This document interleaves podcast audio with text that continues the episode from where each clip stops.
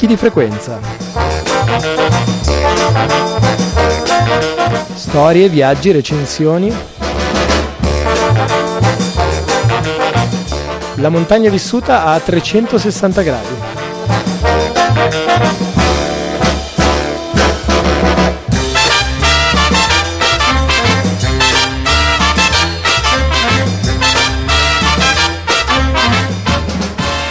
Puntata 54 di Picchi di Frequenza, dopo le consuete news della settimana, ci accompagna nella terza puntata del nostro piccolo corso, di, nella nostra piccola pedagogia di montagna in compagnia di Paolo Masala. Questa settimana parliamo di zaino, eh, come farlo, dove prenderlo, eh, che tipo di strumento è per i nostri viaggi, trekking, escursioni e poi invece, contrariamente a quanto annunciato rinviamo l'incontro con gli avanzi di cantiere perché dopo il crollo della cascata nei pressi di Gressoney Saint-Jean, Luca Trada ci propone un approfondimento su questo tema.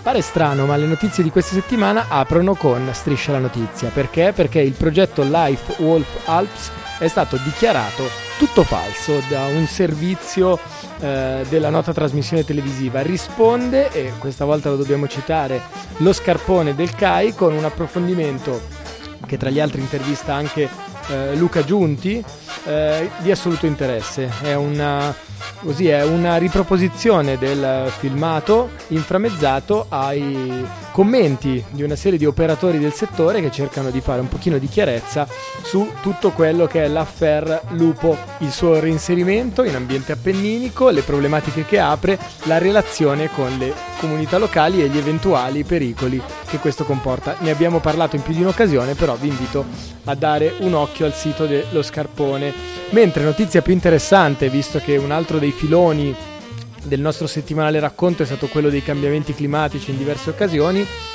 anzi se ben ricordate già una delle prime puntate di Picchi fu proprio in compagnia del servizio glaciologico lombardo, eh, l'articolo proviene da Montagna TV e il titolo è L'esempio virtuoso del monte Tamaro. Eh, il monte Tamaro come attrazione turistica nasce nei primi anni 2000 come stazione sciistica.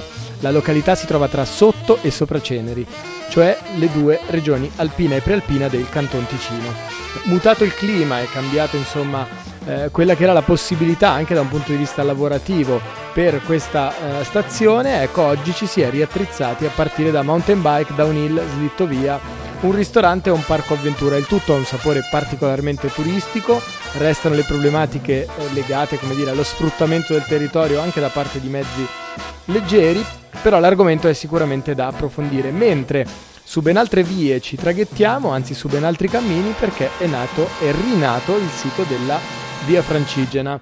L'indirizzo è viafrancigene.org, evidentemente slash it, e finalmente insomma tutto il materiale accorpato e che trovate disperso su, sui tanti portali che parlano di Via Francigena è stato raccolto per la prima volta in maniera più che dignitosa, eh, ve lo consiglio, personalmente l'ho fatta soltanto per un bel pezzo comunque dal Gran San Bernardo alla provincia di Pavia, però insomma questo può essere di certo un ottimo punto di partenza per sapere qualcosa riguardo alla credenziale se lo fate da pellegrini, dove dormire, gli itinerari a seconda che vi muoviate in bicicletta piuttosto che a piedi, sono in via di caricamento le tracce GPS, insomma fateci un salto, mentre per gli appassionati del genere, eh, c'è un articolo redazionale piuttosto buffo per la verità su Xicon, contro ordine si ritorna sull'Everest e tutte le trattative che in queste settimane stanno raccontando l'ennesima rincorsa alla montagna più alta del mondo. In ultimo, come lo dicevamo, la notizia che forse tutti conoscono e che ha portato appunto alla scomparsa di quattro persone e a un ferimento di una in, nei pressi di eh, Gressoney-Saint-Jean, dove la cascata di ghiaccio Bonannè è venuta giù qualche giorno fa. Di questo non parliamo citando le varie fonti mainstream, ma dopo il blocco principale avremo un editoriale a cura di Luca Trada.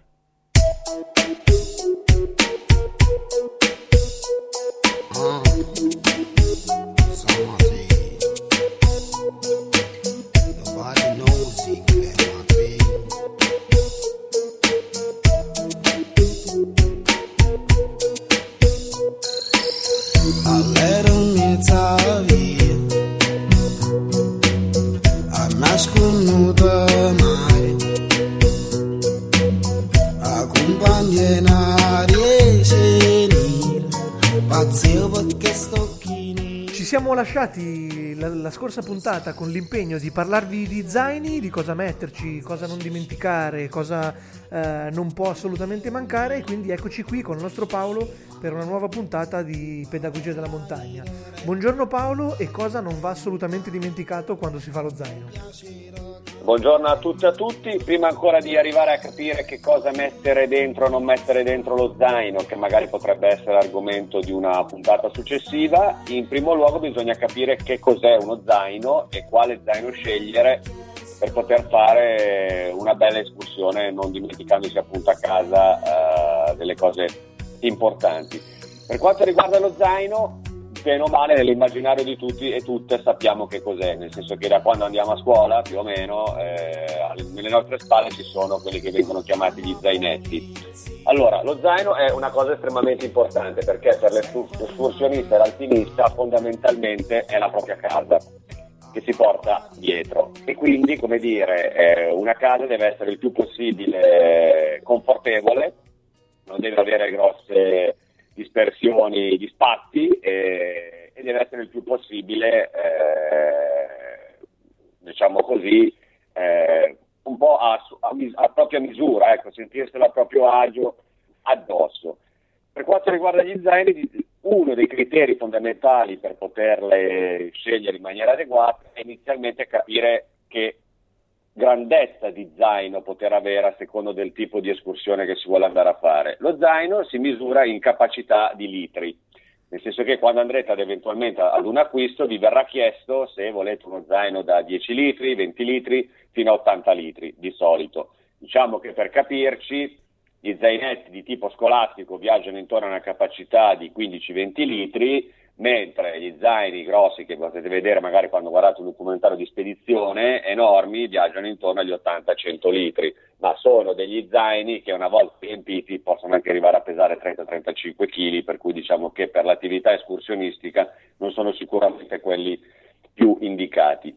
Come dicevo, le tipologie riguardanti gli zaini, come era lo stesso discorso che abbiamo fatto per esempio per gli scarponi, si possono dividere in due grandi famiglie eh, quella relativa all'attività escursionistica e quella relativa all'attività alpinistica. Che cosa hanno di differenza sostanziale? Diciamo che per quanto riguarda l'escursionismo hanno una tipologia di accesso all'interno degli zaini diversa, hanno maggiore presenza di tasche esterne proprio per facilitare l'estrazione di eventuali strumenti come può essere una bussola, un altimetro, cosa, insomma, cose che non si hanno o al polso o comunque addosso hanno la capacità di avere appunto queste tasche esterne, hanno diciamo così anche una forma leggermente più larga rispetto a quelli d'alpinismo e quindi hanno una calzata diciamo così sulle spalle un po' più comoda, un po' più diciamo così ergonomica.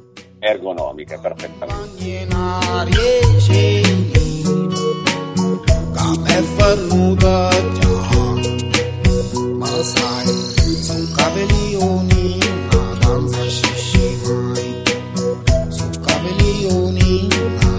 Shishi.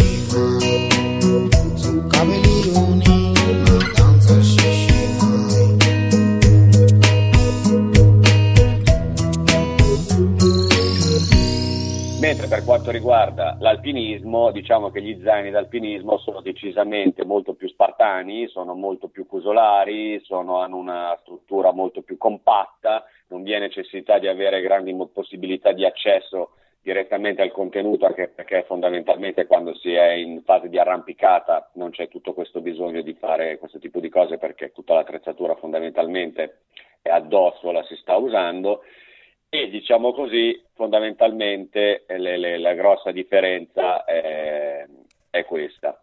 Cosa c'è di importante da, da scegliere quando si, si, va all'acquisto di uno zaino? Prima di tutto lo zaino deve avere, come dicevo prima, una perfetta ergonomicità sulla propria schiena, non deve avere un'eccessiva intelaiatura. Negli anni 80 e 90 vi erano quegli zaini da escursionismo con delle strutture o di alluminio o di plastica che erano estremamente pesanti e non facevano altro che appesantire appunto la struttura stessa dello zaino. Attualmente ci sono delle piccole strutture, di solito così materiale plastico, interno allo schienale, che permettono una maggiore areazione della schiena, una, una migliore traspi- traspirabilità e, e, questo è un elemento estremamente importante da guardare e da andare un attimino a, a controllare. Di solito questi zaini moderni hanno anche soprattutto per quanto riguarda appunto lo schienale, delle leggere imbottiture che sono sicuramente estremamente utili soprattutto nella parte delle, delle, reni, ma non devono essere eccessive, cioè se vedete uno zaino estremamente pesante da vuoto, proprio perché così fortemente caratterizzato da intraiature regolabili, estraibili, eccetera, eccetera, io fondamentalmente lo sconsiglio perché non portano nessuna, nessun vantaggio pratico, ma certo. incrementano sicuramente il peso. Eh, Un'altra cosa estremamente importante, appunto, oltre a guardare immediatamente appunto, lo schienale e le imbottiture, sicuramente sono gli spallacci che devono essere adeguatamente imbottiti, devono avere una buona regolazione, quindi sia eh, sopra che sotto la, la, la, spalla, quindi una doppia regolazione per permettere una migliore, eh, per fare in modo proprio che lo zaino aderisca in maniera più conforme alla schiena e, e, sicuramente non devono avere dei tagli particolari che magari creino fastidio proprio alla zona delle spalle, alle ascelle, perché sono i, i posti dove ore e ore di camminata poi con il sudore creano delle irritazioni per cui eh, diventa poi estremamente difficile una volta che si hanno queste parti corporee irritate poter proseguire magari un'escursione certo. più giorni con questo problema. Quindi eh, sono tutti elementi veramente da guardare con molta, molta attenzione. Uno zaino, prima di acquistarlo, io sconsiglio sempre di fare gli acquisti via, via internet, va provato, va preso in mano, va guardato bene, va provato, va, in, va messo sulle spalle, va regolato, va bisogna guardare bene che cada sulla schiena, sulle reni, che abbia un'ottima cintura di fissaggio in vita ve ne possono essere di diverse tipologie, anche in questo caso non è, eccessi- non è necessaria un'eccessiva imbottitura del, del cinturone che le invita, eh, comunque è, è, preferibile averlo perché comunque dà un senso di, di sollievo quando lo si stringe. Appunto. D'altronde, se deve essere la nostra casa portatile, deve essere esatto, dire, quanto esatto. di più esatto. comodo e di più familiare possiamo avere. Per quanto riguarda, Esatto, per quanto riguarda le, le, le modalità di accesso, l- non parlo appositamente degli zaini d'alpinismo, mi soffermo su quelli di escursionismo. Allora, sicuramente sono estremamente importanti, come dicevo, le tasche esterne, non ve ne devono essere troppe perché sono inutili, eh, ma almeno, diciamo così, due tasche laterali aiutano molto l'escursionista per magari mettere delle cose messe all'ultimo momento, se pensando se si fa un'alta via, ad esempio alcune piccole cose come possono essere, non so, i sandali se si deve guardare un fiume, quindi una, avere una comodità di estrazione immediata e di riposto subito nello zaino, eh, un pentolino da campo, un fornellino, eccetera, eccetera. Diciamo, queste cose qui aiutano molto ad avere delle tasche esterne, la cartografia, eh, bussole, altimetri e cose di questo genere. Sicuramente una cosa che è estremamente importante che io guardo sempre è l'accessibilità eh, frontale allo zaino al proprio contenuto. In particolar modo io consiglio sempre per gli zaini d'escursionismo che vi siano dei doppi fondi che permettono un accesso separato alla zona, diciamo così, sacco. Cioè, quindi quando guardiamo uno zaino che ci sia una cerniera eh, longitudinale, diciamo così, nella parte nel fondo dello zaino che permetta quindi di poter prendere e togliere il sacco a pelo senza dover necessariamente aprire tutto lo zaino e tirare fuori tutto. Alcuni zaini moderni hanno anche proprio una cerniera completa eh, verticale sul, sul, fronte dello zaino. Io particolarmente non ho amore verso questa tipologia di, di zaini, però sicuramente l'aspetto che vi dicevo prima è estremamente importante. Ultima cosa, eh, gli zaini di escursionismo, esattamente come per quelli d'alpinismo, devono avere almeno qualche porta accessorio esterno. I più, più semplici possono essere appunto dei laccetti, all'interno dei quali dove poter fissare mh, i, baston- i, bastoncini telescopici, un'eventuale piccozza e, e piccole cose esterne. Diciamo così, comunque gli zaini devono essere il più possibile compatti. Quando si fa un'attività escursionistica non bisogna mai avere nulla fuori dallo zaino, quindi evitare uh, look estremamente diciamo così, poco dignitosi con sacchi e sacchettini appesi fuori, anche perché oltre al lato estetico che va bene, non è un problema, ma sicuramente diventa un problema se si deve attraversare zone boschive certo. perché c'è il rischio che si rimanga impigliati nei rami e, que- e si poi si vengono a creare dei problemi. Ultima cosa, eh, gli zaini, alcuni ce l'hanno già di dotazione, altri, me, altri no, è importante avere sempre un coprizaino impermeabile, anche se fondamentalmente gli zaini attualmente sono costruiti con del materiale impermeabile, però di fronte magari a violenti temporali d'acquazioni è sempre meglio avere un telino coprizaino che permette di avere in tutta sicurezza lo zaino asciutto. Costi, eh, anche qui i più svariati, diciamo così. Per quanto riguarda però, rimanendo su uh, una tipologia di zaini escursionistici di, di, buona fattura e di buona qualità, per quanto riguarda gli zaini da 35 litri, che sono mediamente quello zaino che permette di fare un'escursione da uno a due o tre giorni, diciamo così, senza avere necessità di portarsi dietro magari la tenda eh, o, o altre questioni, però diciamo così uno zaino già adeguatamente capiente per poter stare in ambiente alpino ed escursionistico per almeno uno o due giorni, i prezzi viaggiano intorno ai 100-150 euro, quindi questo è più o meno il range di riferimento. Per zaini più grossi, sicuramente molto più poi anche pesanti da portare, che si viaggiano intorno ai 60-80 litri, eh, diciamo che i prezzi viaggiano intorno ai 150-200 euro. Queste sono più o meno le fasce di prezzo di mercato per zaini di, di buona qualità. Ecco, eh, scusa se mi inserisco, va detto chiaramente che eh, insomma, noi diamo sempre questi consigli eh, sapendo che magari sono dei costi alle volte un po', un po' importanti, ma che per appunto approcciare la montagna in maniera consapevole, in maniera corretta, su alcuni, su alcuni strumenti è consigliabile non dire, scegliere versione, l'opzione più, eh, più, vantaggiosa o meno cara economicamente. Eh, sappiamo appunto che non, non, è sempre facile, ma dire, per un tema di sicurezza, per un tema di, eh, appunto, di prestazioni, su alcune cose forse è meglio eh, non rinunciare, giusto? Come dici spesso tu.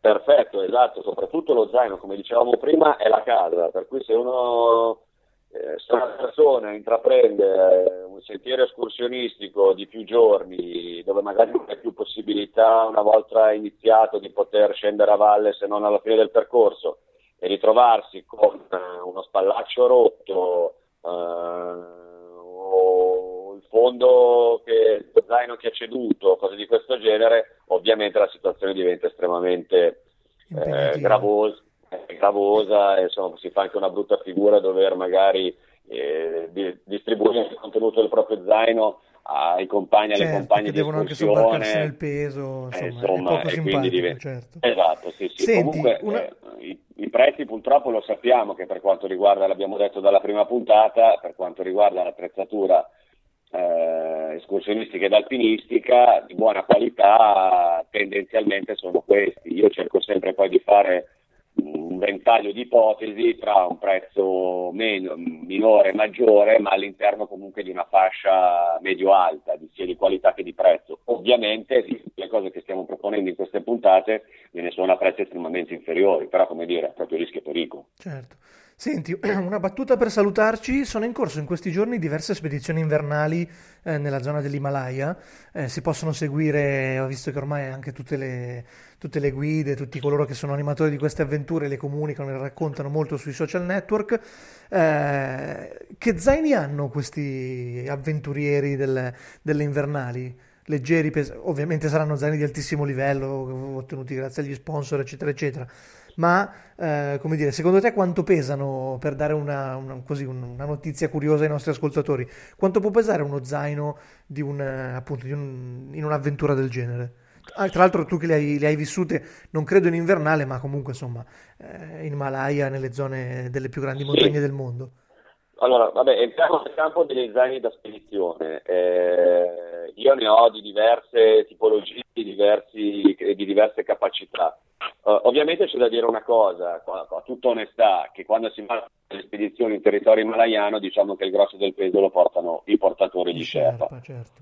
Eh, e quindi spesso e volentieri magari ci si trova a dover poi affrontare o il trekking da avvicinamento al campo base o le salite ai campi avanzati eh, a volte con zaini da 30-35 litri, non di più, eh, mm. eh, perché il grosso viene portato appunto su da, da, dagli sherp e dai portatori.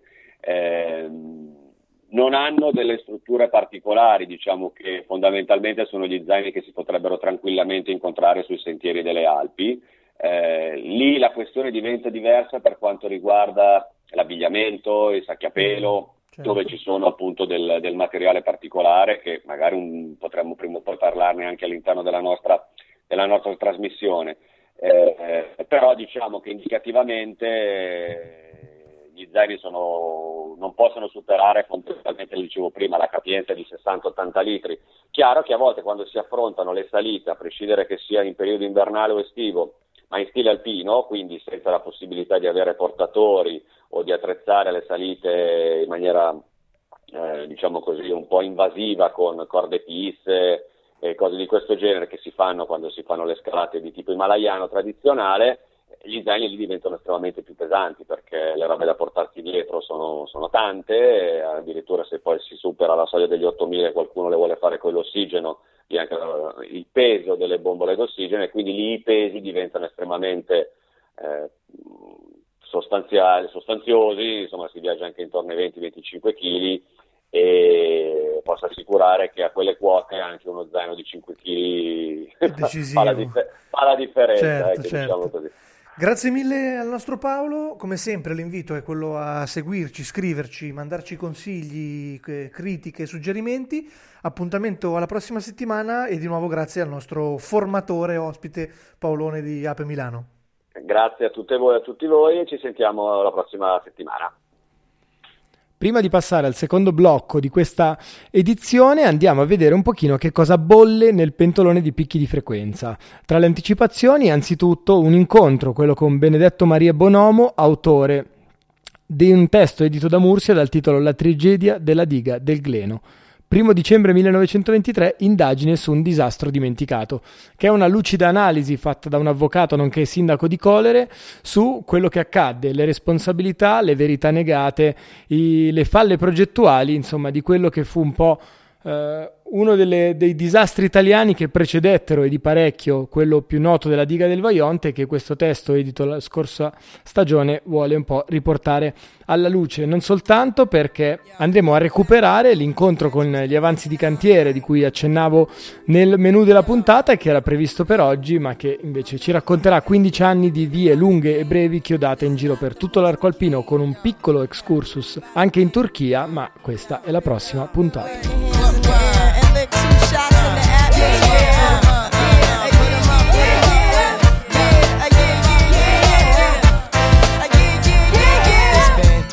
Since you were looking for your friend. The one you let hit it and never called you again. Remember when he told you he was about to Benjamins? You act like you ain't him, they give him a little trim to begin. Now you think you really gon' pretend like you wasn't down and you called him again. Plus when you give it up so easy, you ain't even fooling him. If you did it then, then you probably can. Talking out your neck saying you're a Christian, a Muslim, sleeping with the gin. Now that was the sin that did Jezebel in. Who you gonna tell when the repercussions spin? Showing off your ass cause you thinking it's a trend, girlfriend. Let me break it down for you again. You know I only say it cause I'm truly genuine. Don't be a hard rock when you really are a gem, baby girl. Respect is just the minimum. Nigga, you still defending them now. Lauren is only human. Don't think I haven't been through the same predicament. Let women in Philly pen. It's silly when girls sell their souls because it's sin. Look at where you be in. Hair weaves like Europeans. Fake nails done by Koreans. Come again. Yo, a win-win. Come again.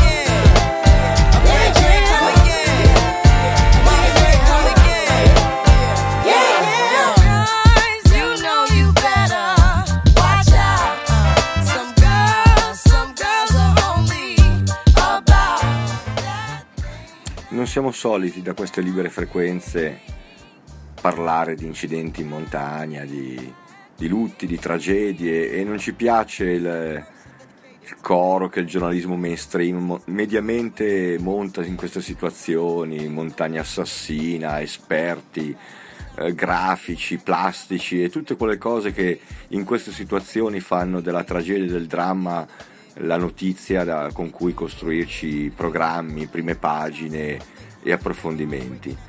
però quello che è successo oggi, 16 febbraio, eh, il crollo delle cascate a Gressonei e, con- e, quasi contemporaneamente in Francia, sei alpinisti morti, non ci può evitare delle riflessioni. Innanzitutto eh, su quanto noi amanti della montagna eh, pagheremo e pagheremo sempre di più in termini di rischi, di percorsi negati e speriamo di no, ma anche di tragedie, eh, per questo clima sempre più folle, per questa natura che non sa più come reagire alle, alla follia dell'uomo, alla follia del riscaldamento globale che la, la civiltà umana col suo modello di sviluppo da due secoli e passa a questa parte sta creando sul, per il nostro ecosistema.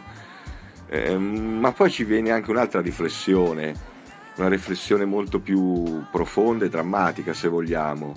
Eh, la montagna, l'abbiamo detto tante volte, non è assassina, la natura non è assassina, è sempre l'imperizia umana, l'egoismo, la speculazione a far sì che fenomeni naturali quali slavine, inondazioni, eh, crolli, frane o quant'altro diventino poi origine di sciagure, morti, lutti e, e polemiche.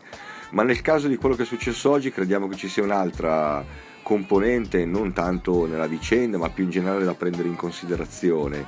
Ormai sembra che la montagna, come altre attività, come altri sport estremi, come si suol dire spesso, del nostro tempo eh, sia la portata di tutti, basta avere l'attrezzatura giusta, basta essere andati un po' in palestra, basta sentirsi giovani, fighi, belli, dinamici, attrezzati e smart fino, fino all'ultimo centimetro di pelle. Peccato che poi in montagna esistono delle leggi non scritte che non si imparano con i soldi, che non si imparano con l'attrezzatura, che si imparano solo con l'esperienza eh, e che ci dicono che la montagna è sempre lì, che la montagna non scappa e che soprattutto d'inverno, come anche il nostro amico Paolo ci insegna nei suoi approfondimenti di queste settimane, l'attenzione deve essere ancora più, più forte e quando c'è il ghiaccio di mezzo ancora di più. E sinceramente leggere che alpinisti esperti affrontano cascate di ghiaccio con escursioni termiche, termiche di 15-20 gradi nell'arco di poche ore, oltre che spiacerci, ci fa veramente tanta rabbia. Ma per favore non fateci ascoltare per l'ennesima volta che la montagna assassina. Anche questa puntata, ed era la numero 54, in compagnia di picchi di frequenza, volge al termine. Io vi ringrazio per essere stati in nostra compagnia, vi invito a condividere con noi idee, critiche, proposte, segnalazioni, suggerimenti, esperienze che avete fatto dentro e fuori l'ambiente montano, anzitutto all'indirizzo mail abo.inventati.org sul social network azzurro all'account etabuzzo3 o quello blu alla pagina picchi di frequenza che non ci stancheremo mai di ripeterlo non soltanto ospita le anteprime e l'archivio della nostra trasmissione, ma è anche in queste settimane occasione appunto per cominciare a conoscere un po' la comunità che gravita attorno alla trasmissione. Altra piccola novità, anche se l'abbiamo già anticipata, è l'apertura del sito. Eh, l'indirizzo è amonte.info e alla... andando a cliccare sul menu alla voce radio trovate anche qui tutto l'archivio Spreaker della trasmissione, trovate chi siamo, trovate qualcosa sulla storia di picchi di frequenza, trovate i riferimenti all'Ape Milano, all'Ape di Brescia, all'Ape di Roma, insomma quella che è la famiglia in cui nasce eh, la trasmissione. Un'ulteriore piccola anteprima sarà la pubblicazione nei prossimi giorni del sito nazionale di tutte le sezioni APE e perché no magari di qualche piccola novità anche in quella famiglia lì. Noi invece, come di consueto, ci risentiamo venerdì prossimo alle ore 20 in punto sulle libere frequenze di Radio Onda d'Urto.